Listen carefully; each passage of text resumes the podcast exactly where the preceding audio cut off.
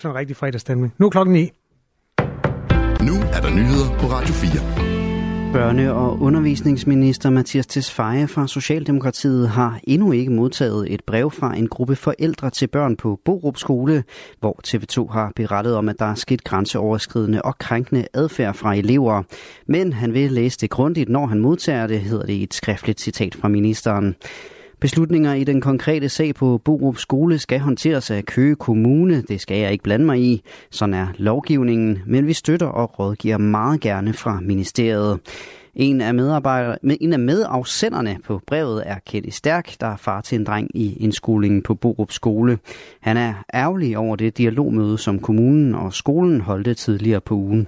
Jamen det er jo det, at vi ikke føler, at på det her dialogmøde, som vi havde med, med kommunen tidligere på ugen, at vi fik, øh, fik nogle svar på de ting, som vi synes ligger os, ligger os meget, meget nært. Han har en klar efterspørgsel til ministeren. Vi håber jo først og fremmest, at, at han tager fat i det konkrete problem om, omkring en, en, en, en gruppe børn, som jo har nogle store udfordringer, og som, øh, som vi synes jo skal have noget hjælp. Men vi synes også samtidig, at, at de her børn ikke skal være øh, på skolen og få den hjælp. Altså, de skal have et andet, et andet skoletilbud. Det synes vi, det, det, bør, det bør et samfund som, som Danmark jo ligesom kunne håndtere. Og så håber vi også, at vi, at vi får en ny skoleledelse. Det britiske konservative parti og premierminister Rishi Sunak har lidt to ud af to mulige valgnederlag i suppleringsvalgene i England, der fandt sted i Kingswood og Wellingborough i går. Her vandt Labours kandidat Damien Egan i stedet.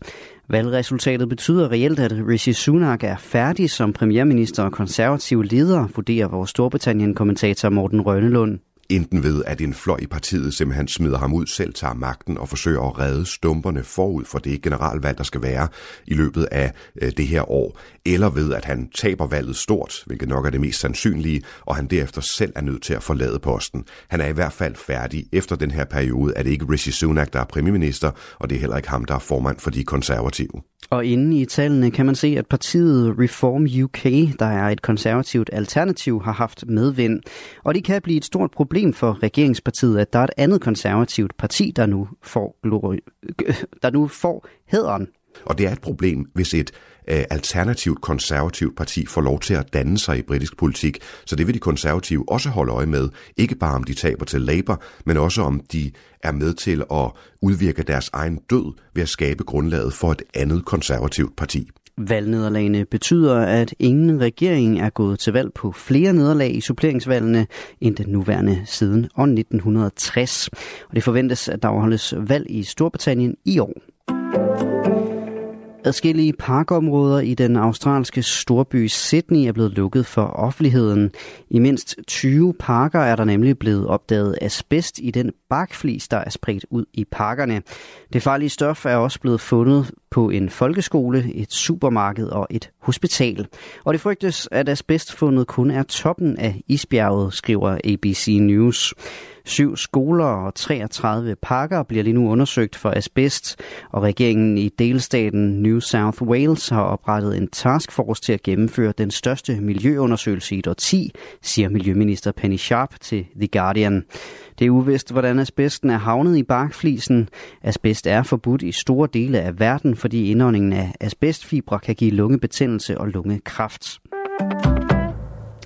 En F B I-informant er blevet anholdt og anklaget for at have løjet og fabrikeret falske beviser om U S A's præsident Joe Bidens søn, Hunter Bidens forretningsaftaler med det ukrainske energiselskab Burisma Holdings.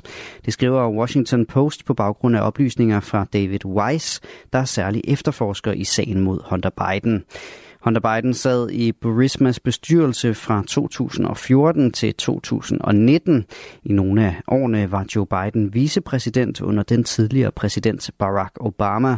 Og F B I-informanten er blandt andet anklaget for at have løjet om, at Burisma betalte ca. femogtredive millioner kroner til både Joe og Hunter Biden, så Hunter Biden kunne tage sig af alle problemerne gennem sin far. Det Hvide Hus har afvist beskyldningerne, og det vides ikke, hvordan F B I-informanten forholder sig til anklagerne. Mest skyet vejr med regn af og til, men i de sydøstlige egne kan der også komme lidt sol. Temperaturer mellem syv og tolv grader og let til frisk vind fra syd og sydvest, der drejer til vest i løbet af eftermiddagen. Det var nyhederne her på Radio fire med Asbjørn Møller.